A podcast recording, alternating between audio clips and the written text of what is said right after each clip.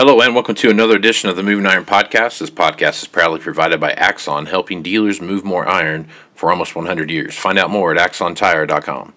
Axon was started almost 100 years ago out of a passion for keeping agriculture moving. It's that same passion that drives them today. With a vision for a better experience for both farmer and dealer, they set out to create a better way to move more iron. When you partner with Axon, you get immediate access to a full range of products and solutions designed to meet the complex needs of today's grower. Axon carries all major brands and sizes of tires, wheels, and tracks. From custom colors and sizes to fully customized wheels, you can have the solution for virtually any problem today's farmer is trying to solve. To find more or become an Axon dealer, please visit axontire.com. Moving iron in the 21st century. Hard-working people working hard for you and me. Moving higher, time and time again. Through the years you'll find us here, moving higher. Hello and welcome to Moving Iron Podcast Markets with Shawn Hackett. This edition of the Moving Iron Podcast is brought to you by Axon Tire, helping dealers move more iron for the past 100 years. For more information, go to axontire.com, and TractorZoom, delivering insights. If you're looking for a great place to go track what's going on in the auction market, go to TractorZoom's Iron Comps, and you'll see all the information there that you need to track what's going on as far as pricing and where the market's headed, inventories, those kind of things out there in the auction market. There's about 500 independent auction companies that report to TractorZoom, so take advantage of that, and if you decide to, use Moving Iron at checkout, and you get yourself a nice discount. I am always gracious to have Shawn Hackett on here to talk about what's going on in the market, and a couple things. One is Shawn spends a lot of time in the soft markets, you know, coffee, sugar, orange juice, cotton, those kind of things, as well as on the traditional, you know, corn, soybeans, wheat, cattle, those kind of things. So we're going to spend a little time today talking about the soft markets, but I cannot do this podcast this morning without at least getting Shawn's reaction to the report that came out yesterday. So, Shawn, how you doing today, bud? I'm doing great, Casey. I always love being on your show, and it's I'm really thankful and grateful you give me this opportunity as well. So, well, I couldn't do without you, Shawn. So, yesterday the USDA came out with a very bullish report about ending stocks and what that looks like via the WASDE report that came out. And, you know, there were some winners, and then there's some real big winners. And I think the two biggest winners when I look at what came out of that report were wheat and cotton. And I guess what's your reaction to the report yesterday, and what are your thoughts moving forward here into the fall? Well, I mean, I think when you look at the report, if you just wanted to sum it up, what it's telling everybody is we're going to have to go through another entire growing season in the upcoming cycle with no ending stocks. I mean, that at the end of the day, their conclusion is we don't have any buffer stocks for another year, and everything has to go perfectly well.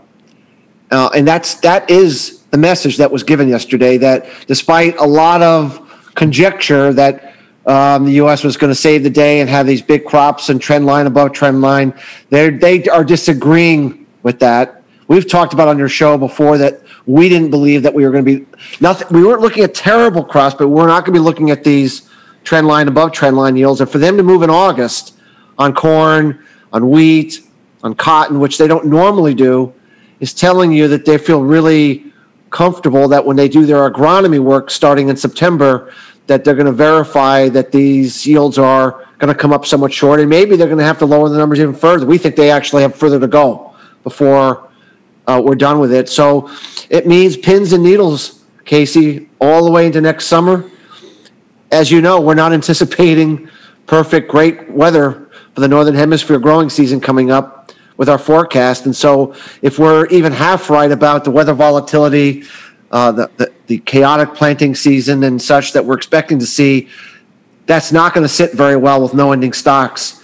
So we're ragingly, wildly bullish longer term on these markets going into the, going into the spring, summer of next year. And so this is a confirming message that, we just didn't get the job done this year. The weather just, the drought cycle was too severe, and And I'm glad to see they actually took a more proactive approach for once, Casey. Usually they don't. They just kick the can, and then somewhere later in the year they come clean. I think they maybe last year they looked so bad they're just trying to get a little bit more relevant again this year. But whatever the reason, they did come up with numbers that kind of agree with the work that we do and a lot of things that we've been saying on your show here for quite some time. Yep. So okay, so let's talk about cotton. And cotton is last on whenever we did this last Wednesday, we started talking about what was going on in the cotton market, and you alluded to the fact the cotton market was so far behind, or the cotton growing cycle was so far behind because of wet, cool weather and yada yada yada, and all these different things that start playing into that. And now we're looking at, you know, bulls opening up at the best possible time ever, right during the peak of hurricane season. So, I mean, as you take a look at the cotton market and via the report, and then you start looking at world ending stocks and how that all played into that, that's the first time I'd ever seen a report where on world ending stocks, the estimate and the actual amount were different. You know, typically they're, if it's supposed to be, you know, 10 whatever, then it's, you know, it's 10 and 10. It's never different. And cotton was the one that did have some different numbers there. So, talk about the cotton market, what you see happening there. Well, the big miss from what was expected was Texas. I mean, Texas was way, way off. I mean, their numbers were way, way off the consensus. And remember, cotton is a hot crop. It likes warm, dry weather. It obviously needs moisture, but I mean, it likes warm and dry. That's what it needs. And it's been cool and wet all year long. And that's not...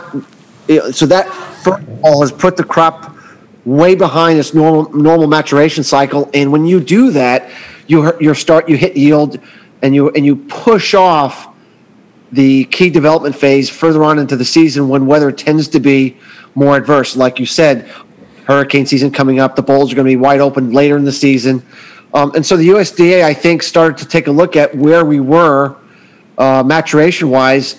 And what the crop was looking like, and it started to make some decisions that, you know, this is not a crop that's going to produce the kind of yield everyone has been thinking, or at least, and also they have been thinking. So it's one of the biggest misses I can recall. Texas, the dominant cotton growing state, it's one of the biggest misses I can recall from expectations versus USDA report in a very long time. It was not even close to being right. In terms of what everyone was thinking. And so, once again, that puts this market now pins and needles.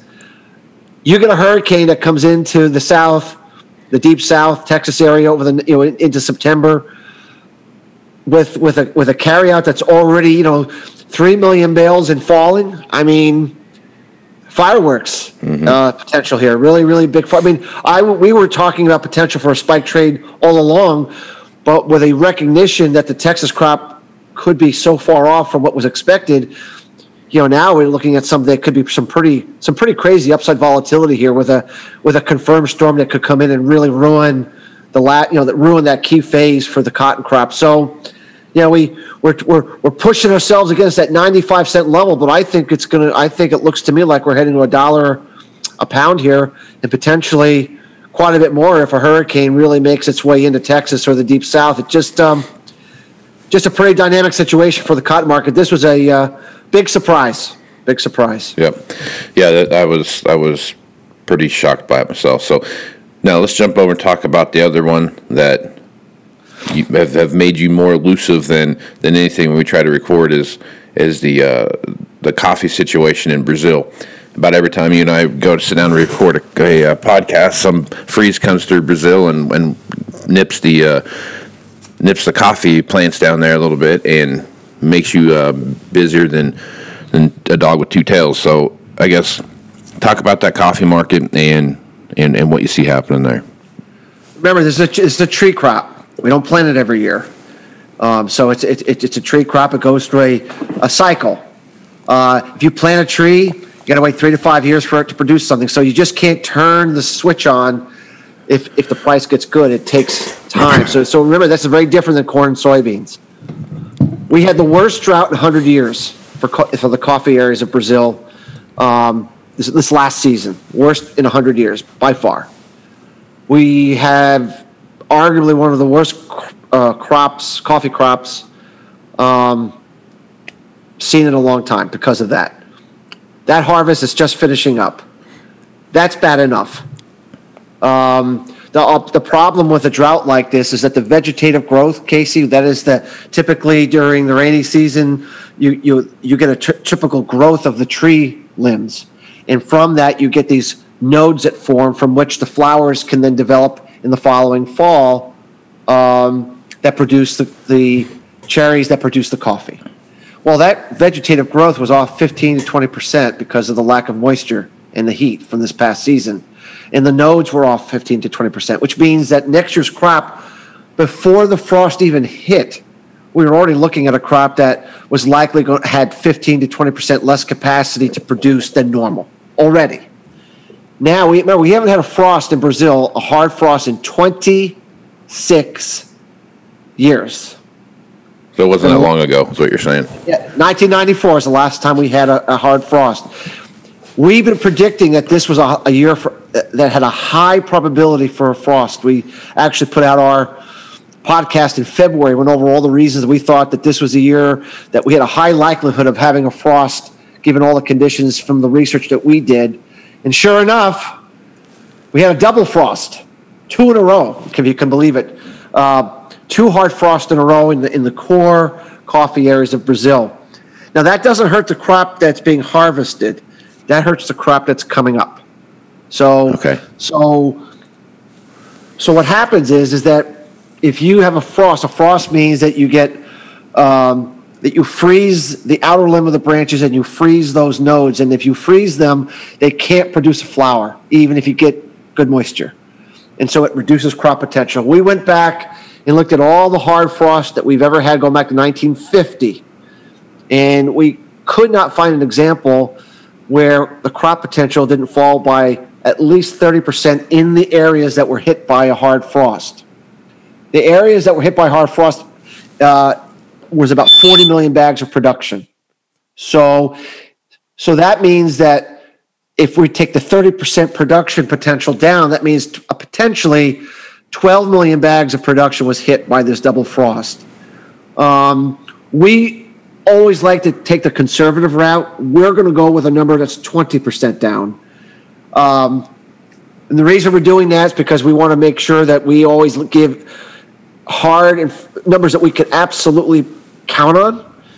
And if we're wrong, they're just going to be even bigger. So when we run the numbers between the lack of vegetative growth and frost damage, we come up with crop potential for Arabica, which is really what the New York futures trade is. Arabica coffee, which is your high-quality coffee. Robusta coffee, which trades in London, is your lower quality, your Maxwell House coffee. We think it's going to be around 37 to 40 million bags. That's down from 50 to 55, which would have been in a normal year. On top of the crop we just finished harvesting, which was 30 million bags, down from a potential of 50. So when you run the numbers, we're looking at 25 or 30 million less bags produced this past year and this upcoming year than should have been produced. It sets up the biggest coffee shortage potentially ever that we're aware of. So are you saying there's typically 50 million bags of Arabica? Of Arabica, and you're saying there's going to be 30 million less, so we're looking at 20 million? Well, this past year, during the drought, we're going to produce about 30 million bags. Okay. Now remember, Brazil goes through what they call on-season, off-season. Right. It's a little cyclical. So they have a bigger crop, a smaller crop. So last year was the off-season crop. It was supposed to be a little bit smaller. It was supposed to be about 45. It came in at 30. Okay, so that's 15 million bags of less bags than, and that's pretty much confirmed. We know that occurred. So it's not, I guess, 75% of what they normally would produce. So 50 down to 30. That's something like 40% down, right? So now the on-season crop, which is the one that's coming up, that should produce between 50 and 55. Because it's the bigger crop. It's the on-season crop. We don't think we're going to be able to produce more than 37 to 40. Okay. And that's the best, and that's if weather is perfect. If we have perfect weather, everything's great, that's the best we can hope for. Gotcha. Which is another, you know, 10 to 15 million bags. So you're looking at about 50%, somewhere between 50 to 55% of a normal crop in both those growing cycles is what you're going to have hit the market. Right. So wow. So we're looking at 25 to 30 million bags less production than would have normally been produced if they had normal weather and normal crops. Uh-huh. To put that into perspective, the third largest producer of coffee in the world is Colombia. The loss from this past season and the loss we expect from the upcoming season is equal to 2 Colombia crops. So what we've lost is it's actually as if Colombia just decided not to have 2 crops, not to have a crop at all for 2 straight years. Wow. That's how big this number is. And there's no way to turn this supply spigot on quickly. There's just no way to do it. You could plant all kinds of acres next season. Gotta wait 3 to 5 years. Right. Before it produces anything. So switch to tea.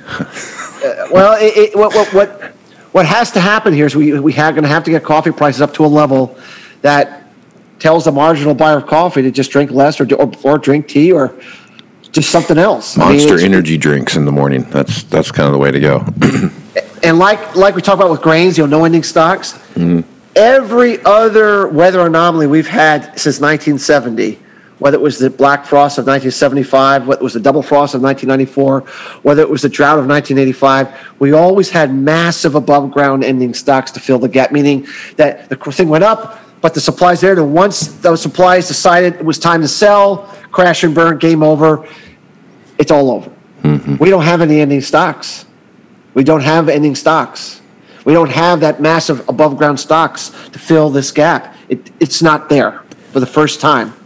So we've never actually had this kind of a deficit shortfall with no ending stocks. It's never happened before that I'm aware of. So I don't know what that means for prices or how high it needs to go. Only the market and God know that. But I don't believe $1.80 or $1.90 a pound is anywhere near close enough to hurt or ration demand. Just put this into perspective. During the pandemic year, when pretty much the demand for everything got hit, coffee demand was actually up marginally that year. So it's really hard to hurt coffee demand, really, really hard. So the record high coffee price was set in 1977 at $3.50 a pound. We've never exceeded it to this day. I certainly would think with this kind of a supply shortage, the further on we get in, to this growing cycle, the further we start eating away at this, I would have to believe, that price level is going to be tested and potentially exceeded. What's interesting, there's only 2 markets that have not made all-time highs since 2000, sugar market, coffee market. It's the only 2 markets that haven't made an all-time high. Maybe this is the year coffee joins the rest of the crew and makes an all-time high. Whether that's 4, 5, or 6, it depends upon exactly what happens with weather going forward. But I do believe, that this is one of the most, if not the most, serious supply-demand disconnect in coffee that I've ever seen in modern-day times. I mean, maybe 150 years ago, but we don't have good data to go by. You know what I'm saying? But. Right. But anyway, so that's – and by the way, that situation impacted the sugar market. Drought and frost impact. The sugar market's taking off almost at 20 cents a pound now. Yeah. So that impacted the orange juice market. Remember, these all three, sugar, orange juice, coffee, are grown in that central Brazil area where the worst of the worst of the worst of the drought and the heat was for the entire growing cycle and where the frost was. So that trifecta, sugar, OJ, coffee, are all being impacted by the same thing, the same weather anomaly, double frost, drought, what's going to happen through the next growing cycle. And all three of them are moving in synchronicity right now at different rates, at different times, but they're all being impacted by this same weather phenomenon. And so it's really lighting up the soft market right now because of it. It's really lighting it up. So okay, so excuse me, so let's talk about sugar, because sugar beet harvest is, less early dig is 15, 20 days away here in the Western Panhandle, and in the U.S. it's about 60% of our overall sugar content comes from from sugar beets, and you talked about on previous podcasts, the sugar cane in Brazil, again, hot and dry, and it was devastating frost, those kind of things. Now, sugar cane, if you freeze it, it actually makes sugar content higher, but how many times can you freeze it before you mess it up, type of thing? So there's a couple of situations there. So I guess look at sugar market real quick and kind of give me your overall perspective on that.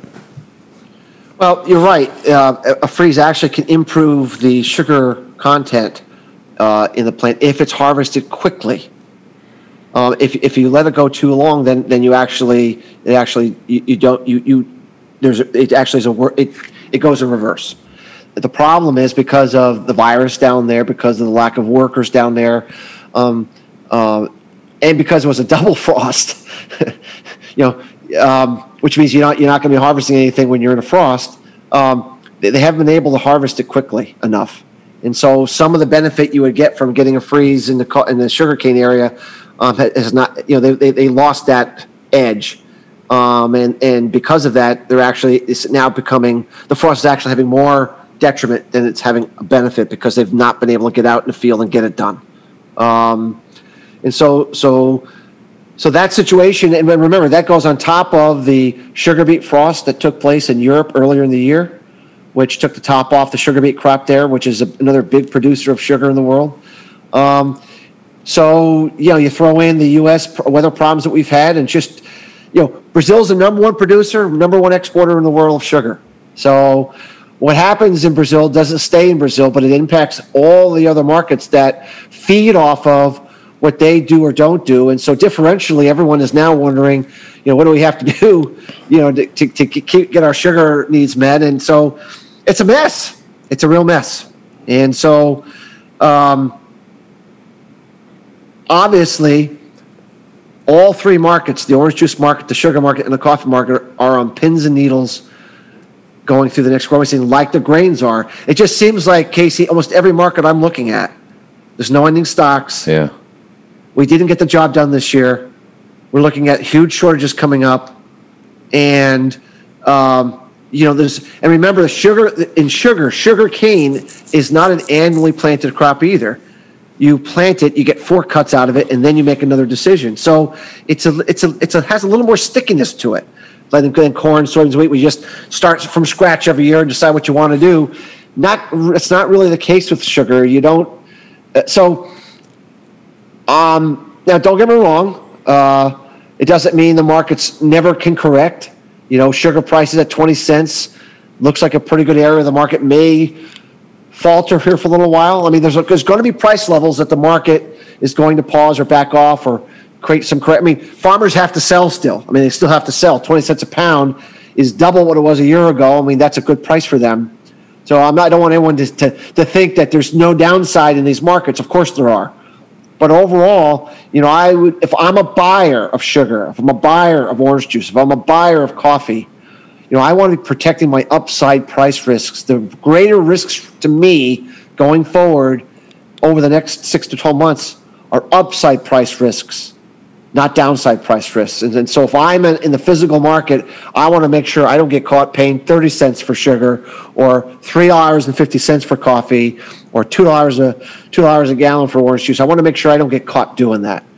So my advice for those on the buy side of these markets, get your physical, get some physical in house, get some cash bought purchases, do whatever you have to make sure that you can continue to run your operations the way you like to. Because if you get into a true supply pinch, you may not be able to actually get it at any price for a while. The seller just says, there's plenty of coffee, but not for you. That's how it works. So, well that's a recurring theme that I've heard here, for the last, 9 months about ending stocks, and it's a worldwide situation. It's not necessarily something just in the U.S. I mean, take a look what's going on in even South America or South Africa. They were talking about the corn crop down there, and there it's having its issues. And not that South Africa is the world's hinging on anything down what happens with South African corn. But the point I'm making is that whether it's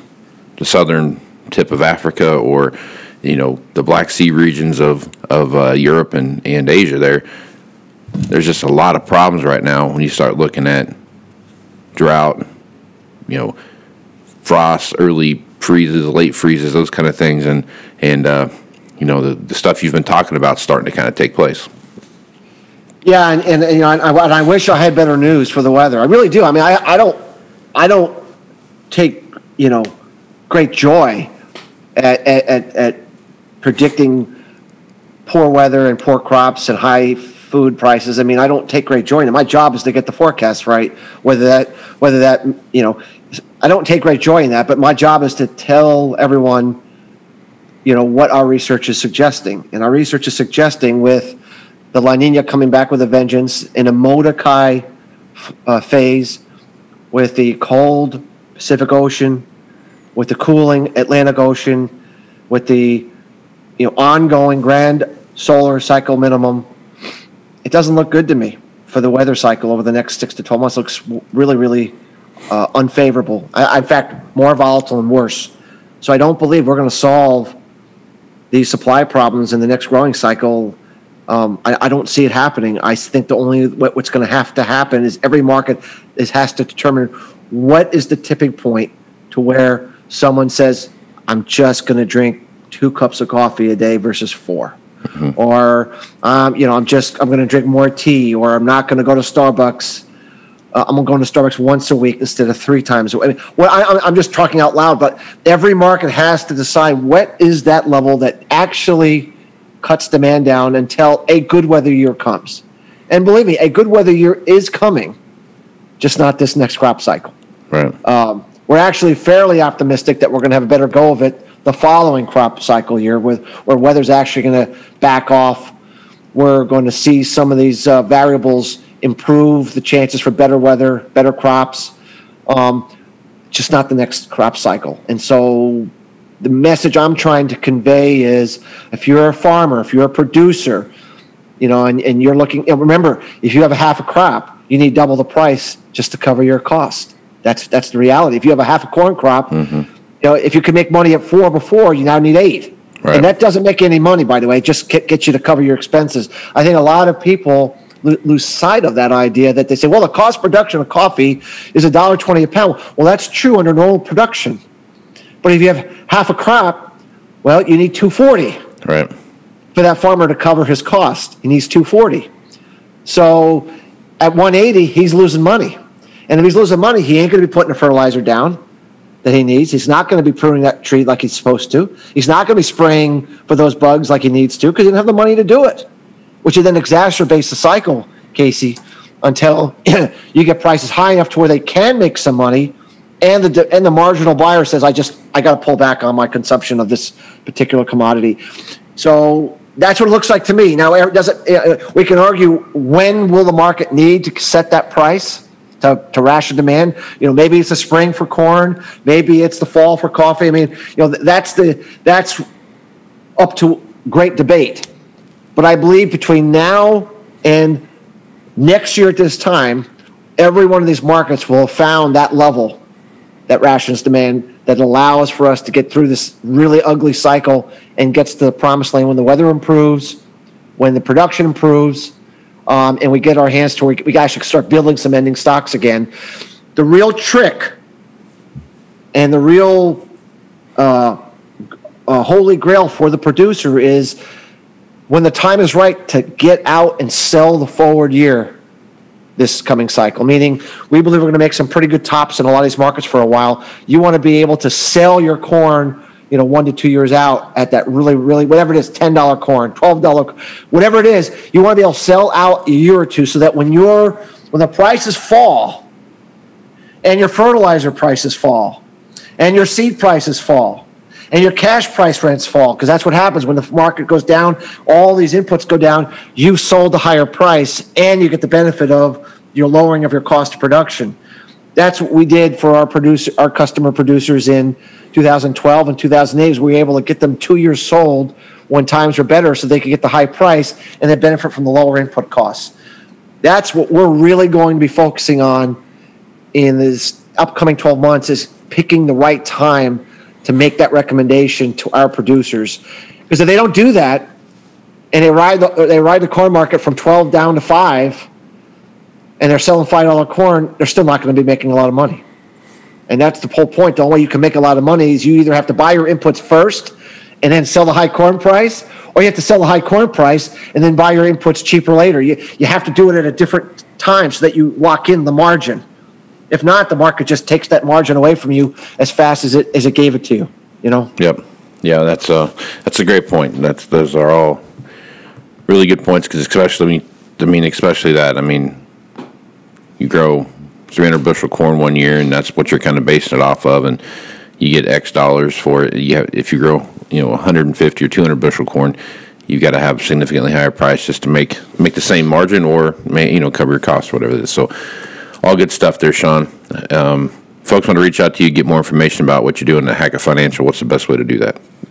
Our website is Hackett, Hackett, advisors.com. Interviews with you, with Real Vision, white papers, sample reports, give you a really clear understanding of what we do to see if what we do could be of some value to your listeners. Yeah, make sure you take advantage of that, guys. Go out and look at those sample reports. Get a hold of Shawn, get on his mailing list. The information that Shawn puts out is well worth your time and well worth your resources to do that. So make sure you check that out. Shawn, thanks for being on the podcast, man. Thanks, Casey. Always love to be here, and we'll see you next week. Right on, man. I'm Casey Seymour with Moving Iron Podcast. Make sure you check me out on Facebook, Twitter, and Instagram. That's where you're going to find the latest editions of the Moving Iron Podcast, as well as any blog posts I have out there.